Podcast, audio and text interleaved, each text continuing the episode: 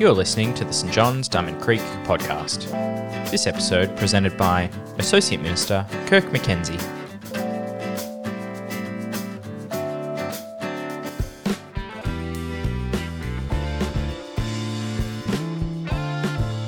Today's reading is from 2 Peter 3, the day of the Lord.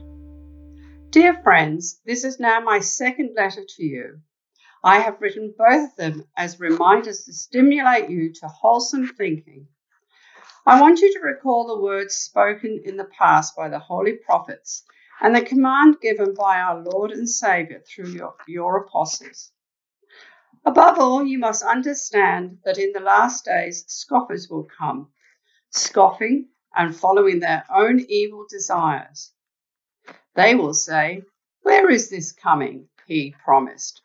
Ever since our ancestors died, everything goes on as it has since the beginning of creation. But they deliberately forget that long ago, by God's words, the heavens came into being and the earth was formed out of water and by water. By these waters also the world of that time was deluged and destroyed. But the same word, the present heavens and earth, are reserved for fire, being kept for the day of judgment and destruction of the ungodly. But do not forget this one thing, dear friends. With the Lord, a day is like a thousand years, and a thousand years are like a day. The Lord is not slow in keeping his promise, as some understand slowness. Instead, he is patient with you, not wanting anyone to perish, but everyone to come to repentance. But the day of the Lord will come like a thief. The heavens will disappear with a roar, the elements will be destroyed by fire, and the earth and everything done in it will be laid bare. Since everything will be destroyed in this way, what kind of people ought you to be? You ought to live holy and godly lives as you look forward to the day of God and speed its coming. That day will bring about the destruction of the heavens by fire, and the elements will melt in the heat. But in keeping with his promise, we are looking forward to a new heaven and a new earth where righteousness dwells. So then, dear friends, since you are looking forward to this, Make every effort to be found spotless, blameless, and at peace with Him. Bear in mind that our Lord's patience means salvation, just as our dear brother Paul also wrote you with the wisdom that God gave him. He writes the same way in all his letters, speaking in them of these matters. His letters contain some things that are hard to understand which ignorant and unstable people distort, as they do the other scriptures to their own destruction. Therefore, dear friends, since you have been forewarned, be on your guards that you may not be carried away by the error of the lawless and fall from your secure position, but grow in the grace and knowledge of our Lord and Saviour Jesus Christ. To him be glory both now and forever. Amen. Well, in 2011, there was a fantasy fiction book released called The Name of the Wind, and it was very, very popular. Heaps of people loved this book, including many of my friends. In fact, a couple of friends even said it was their favourite fiction book of all time. So people were very pleased to know that it was part of a trilogy that the author was putting together. And they were excited when in 2011 the sequel came out, and it was also very well received. And then, of course, fans of this now series were waiting for the third book, the completion of the trilogy, to come out. And they waited. Another four years went past, and the book hadn't been released. More years went past, and it not only hadn't come out yet, but it didn't really show any signs of being even close to completion. The author didn't seem to have uh, given his fans any sense that this book was about to come out. And now, here we are in 2022, 11 years after the release of book two, and we still don't seem to be any closer to the completion of this series. We don't seem to be any closer to the release of book three. Now, the author is sometimes uh, live streaming right here on the internet and various internet shows, and people will jump in the comments and go, Why aren't you working on the book instead of streaming on the internet? It has created a lot of impatience amongst the fans, and quite a few angry nerds have let uh, the author know about just how impatient they are. When we're waiting for something, when we're anticipating something and it's not arriving in the time that we want it to, yeah, we can get a bit agitated. Well, in our passage today is and it's 2 Peter chapter 3, which is the last chapter of the book of 2 Peter, and so that means this is the last talk in our series on 2 Peter. Our author, whose name is Peter, uh, is reminding us or giving out his readers a warning about people who are going to be scoffing about the idea of the second coming of Jesus. And we're going to be talking a lot about that today, the second coming of Jesus. Now, what is scoffing? Are you familiar with that idea? I tend to attach a sound effect to the idea of scoffing. Sounds a little bit like this. you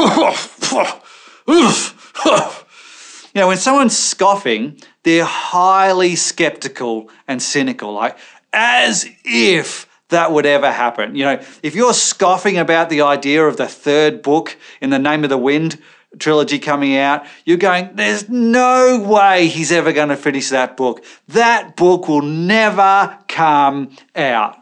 And so when people are scoffing about the idea of the second coming of Jesus, the idea that Jesus didn't just live and die and rise again, but he's going to return to earth one day, you're going, as if that would ever happen. That's ridiculous. And so Peter's warning his readers that this is going to happen, that people are going to scoff at this idea. He says this in verse 3 and 4. He says, Above all, you must understand that in the last days, scoffers will come, scoffing and following their own evil desires. They will say, Where is this coming? He promised. Ever since our ancestors died, everything goes on as it has since the beginning of creation. So people are basically saying, look, nothing's changed. Life's just rolling on as it always has. There is no sign that Jesus is about to come back. That's what we're going to talk about today. We're going to talk about this idea of Jesus one day returning. Now, before we do that and get into it in more detail, I just want to point out that if you're skeptical about the idea of Jesus returning, if you have some doubts about it, that doesn't mean you're automatically a scoffer. You know, a scoffer is someone whose uh, skepticism is really over the top, you know, almost at a ridiculous level. So I understand if you have some doubts about Jesus' return.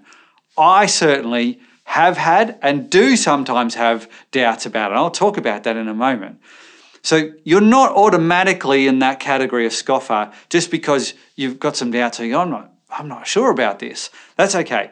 The scoffer is that person who's like just, you know, sort of that unreasonable, you know, ramped up skepticism, just way over the top, overly cynical. That's the sort of person that Peter is warning about in this passage. Now, remember, his situation is it's only decades after Jesus' resurrection. It's not that long compared to us, where we are many centuries, almost 2,000 years after Jesus' resurrection. So it was already a pretty big issue for people in Peter's time when he wrote this letter. I would argue it's a much bigger issue for us today. And so I've had uh, varying feelings about this idea of the return of Jesus. Sometimes, and uh, they're between two extremes. At one extreme, my emotions have been, it's too long. Almost 2,000 years? That is a ridiculous amount of time. This challenges the credibility of the Christian faith. I mean, 2,000 years. That's so long. Have we got the Bible wrong? Like, are we misunderstanding it? Or is Christianity just completely wrong and Jesus is just not coming back at all? So that's sometimes I've thought that. But at other times, I've gone in quite a different direction. I've gone, well, you know what? Uh, the average Australian male lives sort of 80, 85 years. So that's about 23 lifetimes since the resurrection of Jesus. And given the whole scope of human history, that's actually not that long. And maybe it's kind of unreasonable for me expect Jesus to come back. I mean, if we think about, you know, Jesus coming to earth, you know, God becoming a person, Jesus doing all the incredible things that he did, that's arguably the most important thing that's ever happened in human history. Uh, then the return of Jesus would be equal to that, maybe even more significant than that. For them to come so close together in human history, given you know how long humans have been around, maybe that, that would be kind of unreasonable. Maybe it would be much more reasonable for that to come a lot longer uh, away from, you know, th- those two events will be further apart. And so sometimes I've been thinking in that direction, and often I've been somewhere in between. But whatever I feel about it, whatever you feel about it, whatever scoffers are saying about it, we can be clear that the early Christian writers definitely expected Jesus to return at some point. Now, the specifics can be really hard to work out. You know, most of the things that the Bible writes about have already happened. So we can look back at them and really work out the details and be sort of confident in, you know, what happened and why it happened, that sort of thing. But the return of Jesus has not happened yet. And so we've only got a few details about what it's going to be like. And lots of Bible scholars have put a lot of time into theorizing different ways it might play out. Uh, but the reality is, it hasn't happened yet, so we don't exactly know.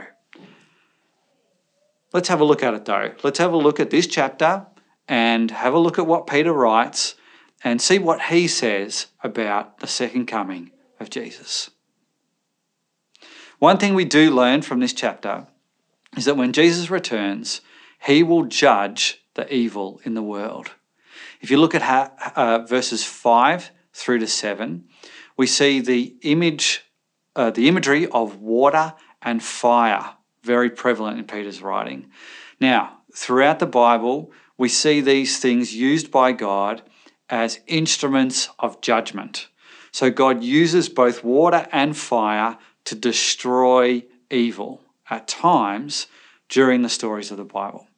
Uh, water is used to cleanse, and fire is used to refine.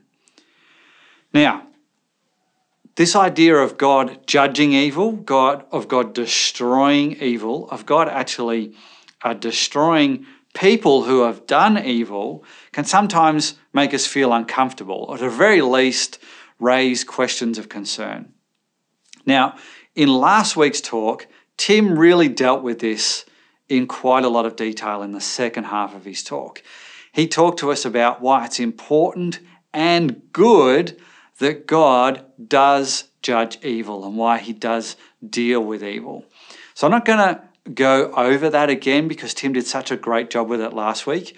If you missed that talk, or if at the end of my talk you've still got those big questions about God's judgment and why he judges, I'd encourage you to go back and check that talk out. It's available right here on YouTube as well as on our podcast.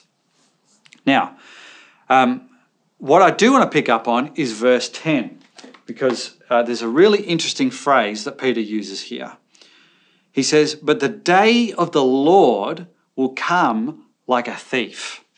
Now, this phrase, the day of the Lord, is actually one that pops up multiple times during the Bible. Uh, different biblical authors will use this phrase, the day of the Lord. Now, if you picture a priest, you know, all decked out in priestly robes, shouting this from on top of a hill, the day of the Lord is upon us, can sound pretty ominous. It could sound like this is the last day of the earth. You know, lava's about to just start bursting out of the ground and destroying everything, and the whole earth's going to explode. So that's going to sort of, you know, when we hear the day of the Lord, movies have kind of trained us to think this way.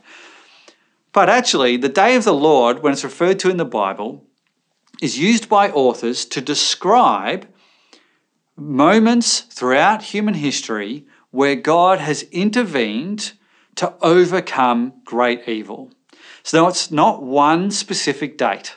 It's not one time at the end of the world. It's multiple times throughout history where God has overcome great evil. Now, there's a resource I'd recommend if you want to check this out more. The Bible Project have done some really good stuff here. Very accessible, easy to understand. There's a YouTube animation video that summarizes it in about five to six minutes. And then they did a podcast series to go with it, which goes into a lot of detail. Really good, highly recommend it. But what Peter's doing by using the phrase the day of the Lord is he's clearly saying that the return of Jesus will be one of these moments where God overcomes great evil. Now, as he's using all this imagery of water and fire destroying things on earth, we've got to admit it can be hard to tell exactly what he's describing here. Because how symbolic is he being? How literal is he being? Like, is he describing things that are actually going to happen? Like, if we're there, is he describing like what it'll actually be like? Or is he trying to give us a, a sense of what it'll be like, a vibe of what it'll be like? And he doesn't tell us. And so this can be the challenge with reading about these sort of things in the Bible. You know, if we really just took like a, a knee jerk flinch reaction to this, we could go, oh, God's just going to reset the whole earth. He's just going to destroy everything, basically wipe out the current earth and plonk in a new one. And that's how it's going to work. And, you know, and this, this idea could lead us to go, well, we don't really need to worry about anything now. We don't need to care for the environment. We don't need to care for each other. All we really need to do is believe in Jesus and then bunker down and wait for him to return. And that's it. But that's really sort of not dealing with the nuances of the way people write. It's taking a very simplistic view of Peter's writing, as well as not taking into account the other descriptions of Jesus' return that we get from other sections of the Bible as well, where it's less of a reset of the earth idea and more of a renewal of what we've already got. And when it's a renewal idea, then we're much more inclined to look after each other, look after the environment, and certainly not have this idea of just let it all burn. And actually, if we look at verse 13, we've got a, an end goal for this judgment that is going to go on at the return of Jesus. And so it's very helpful. Verse 13. But in keeping with his promise, we're looking forward to a new heaven and a new earth where righteousness dwells. So, what we see here is that this destruction that's going to go on at the, the judgment of evil, it's not just destruction for destruction's sake. It's not like Jesus has been waiting to just smash some stuff and burn some stuff. It's like, yeah, I've just really been, you know, um, storing up my anger inside and I can't wait to let it out. It's not the way we're to think about this. The current state of the world is that we do have a bunch of righteousness going on. Righteousness is being in right relationship with God. So in the world right now, a bunch of people are in good relationship with God. They're in right relationship with God. And in, in a way, the creation can be in right relationship with God as well. And so there is a bunch of really good things going on on planet Earth at the moment. Lots of wonderful things. But also, evil has a significant influence in our world as well. And a whole bunch of things are definitely not righteous. And a whole bunch of things about our lives as people are not righteous as well. And so, what Jesus is going to do is remove the influence of evil, destroy that, so that the earth can be restored, so we can have a new earth where uh, righteousness will prevail and where we will be in a right relationship with God. The world will be in a right relationship with God like it never has been before, even at the beginning. So, this is the end goal. The end goal is not destruction, but this wonderful world where evil will not prevail, where evil will have no influence. This is something wonderful to look forward to. And it's usually something that we particularly desire when things in life are not going well. It's unusual that we would desire Jesus to return when we're having an awesome holiday. You know, if you're relaxing on a deck chair, you're feeling great, you've got an amazing view, at that point, you're probably not thinking, gee, I really wish Jesus would come back right now. That's unlikely. You're much more likely to feel that desire when things are going really pear shaped. I remember I had a, I was in Indonesia and I had a stomach bug, and it kept me up all night. I was just feeling awful. I was on the toilet, probably about 4 a.m. And I remember thinking, Jesus, Jesus, you know, I'm bent over. Jesus, it'd be really good if you came back right now because I don't think I've ever felt this crook in my whole life. Or more seriously, perhaps you've been had you've had the experience of sitting in a hospital waiting room while a friend or a family member is in surgery that they may not recover from. Or you've been trapped in an abusive relationship or in an addiction that you don't see a way out of. In those moments, wouldn't it be great if Jesus came back now? Or I think of Christians who are currently in one of the many war zones around the world. And I'm sure there's been some prayers prayed inviting Jesus to come back now as the bombs go off in their city or as bullets whiz past people's houses. It's a much more serious request than, gee, I wish the third part of my fantasy trilogy sequel would come out this year. We feel it really deeply. And Peter actually does address the reason that Jesus hasn't come back. Because when we do see these problems in the world, when we do see the evil, the suffering that evil creates, it's fair to ask, well, why hasn't Jesus come back yet? And Peter addresses it in verse 8 and 9. He says, Do not forget this one thing, dear friends. With the Lord, a day is like a thousand years, and a thousand years are like a day. So he's reminding us that, you know, in our short lifetimes, we do experience time a bit differently to the way God does, who, who you know, has been around forever uh, and who, who doesn't age. But then he goes on in verse 9 The Lord is not slow in keeping his promise, as some understand slowness. Instead, he is patient with you, not wanting anyone to perish, but everyone to come to repentance. So, the reason Peter gives here for Jesus not having returned yet is that he's allowing people more and more time to come to faith in him.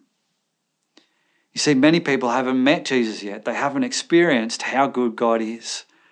And so he's giving us, as in the human race, more and more time to come to know him.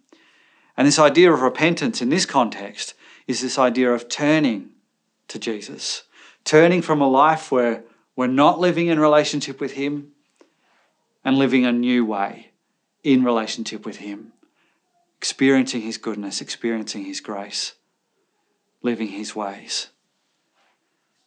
And this makes sense to me, actually. Uh, it makes sense of what Jesus said as he said goodbye to his disciples, gave them the Great Commission, said, I want you to take the good news of the kingdom to every nation on earth. And there are still people groups who have not had an opportunity to hear the good news of Jesus. If Jesus had come back really early, just a few decades after his resurrection, most of the nations on earth would not have had an opportunity to hear about all the wonderful things he'd done. Now, Peter does talk about uh, how to live while we are waiting for him to return. Now, an obvious thing I think here would be to be sharing the good news of Jesus with those who haven't heard it. Um, you know, that makes sense given that this is the main reason Jesus hasn't come back. Uh, share that good news with Jesus. Uh, share that good news of Jesus. And he says in verse 11, uh, You ought to live holy and godly lives as you look forward to the day of God and speed its coming. This idea of living a holy life, a godly life, has been a theme throughout the letter. Joel spoke quite a lot about this in quite a lot of detail in part one of our series. So again, you can you can catch up on that if you missed his talk. But godliness is basically about being like God, being like Jesus. And as we've seen in today's passage, God is patient. And so, if we're going to be like God, if we're going to live a life of godliness, then we too should be patient. Now, living in the type of culture that I live in, and most of you probably live in, an Australian culture, we don't have to wait very long for most things. You know, we're a very wealthy culture. We're used to having things available to us. We, for example, we don't have to wait. It's winter at the moment, or it's about to, winter's about to begin. We don't have to wait for the weather to get warmer because we can just turn the heater on because we have, you know, very well built houses and lots of, you know, we've got electricity and heaters and so on. So many things we can get on demand. You know, our advertisers tell us get this on demand. We can get cooked food delivered to our house within half an hour of ordering it.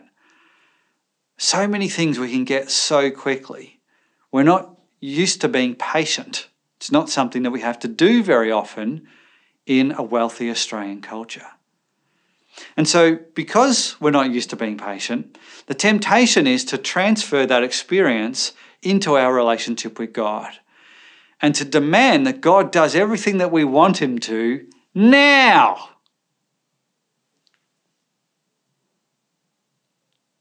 But following Jesus means that patience is both important and valuable. That being patient with each other and with God is going to be really good for us. It's going to be an important part of all our relationships. So, for example, in prayer, I think it's good to ask God to do things quickly, to ask God to do things immediately. For example, if someone's sick, I think it's okay and good and that we should ask God to pray to heal people on the spot. God, could you pray, could you heal this person right now? Because you know what? Sometimes God does heal people miraculously straight away. Sometimes God does answer prayers immediately or very quickly. So it's okay to ask God to do things quickly. What we shouldn't do is demand that He does. We shouldn't say, God, if you don't do this now, I'm not going to believe in you. Or we shouldn't resent Him if He doesn't do things on our timeline. We should be willing to learn God's timing on things and know that He's not always going to do things the way we want. Many Christians, I'm sure, throughout history, have prayed that Jesus would come back during their lifetime. But that's not God's timing. Maybe He will come back during your lifetime. Maybe He won't. We need to trust in His timing. We need to be like Him and be patient, trusting that He has grander plans that we can get our heads around. I think this is a day by day challenge that we can take on as we grapple with such a big concept like the second coming of Jesus. Patience in the waiting, trusting in God's timing. Peter finishes this chapter and his entire letter with a focus on Jesus. He says, But grow in the grace and knowledge of our Lord and Saviour, Jesus Christ. What's the grace of Jesus? Well, grace is unearned, undeserved love. This is what we receive from Jesus. This is what Jesus achieved through his life, death, and resurrection. And when we understand that, when we realize that it's by God's grace that we're saved, it's by God's grace that we can be in relationship with Him, that we can even know God. It's by God's grace that uh, we haven't already been judged for our evil, we haven't already been destroyed for the evil that we've contributed to the world. that's when we can go, hey, I can't demand anything of God. I can't set my timetable and say, God, you need to follow my timetable. Because we have this attitude of living in His grace. We're thankful for all that He's done. We acknowledge that it's because of what Jesus has done that we are able to receive all these good things from God. Instead of receiving God's judgment and destruction, we have received God's love. We have received God's kindness. We have received God's grace. We have received God's patience. And all of that is because of what Jesus has done. So when we think about the second coming, if you trust in Jesus, you don't need to fear the judgment that's coming because you're in His grace. You don't need to fear anything about what Jesus will do on that day. You can look forward to it because He's going to make all things new. He's going to deal with the problem of evil and give us a new heaven and a new earth where everything will be made right again. Thanks for joining us. If you'd like to subscribe to this podcast, you can do so in Apple Podcasts, Google Podcasts, Spotify, or wherever you get your podcasts from. Just search for St. John's Diamond Creek.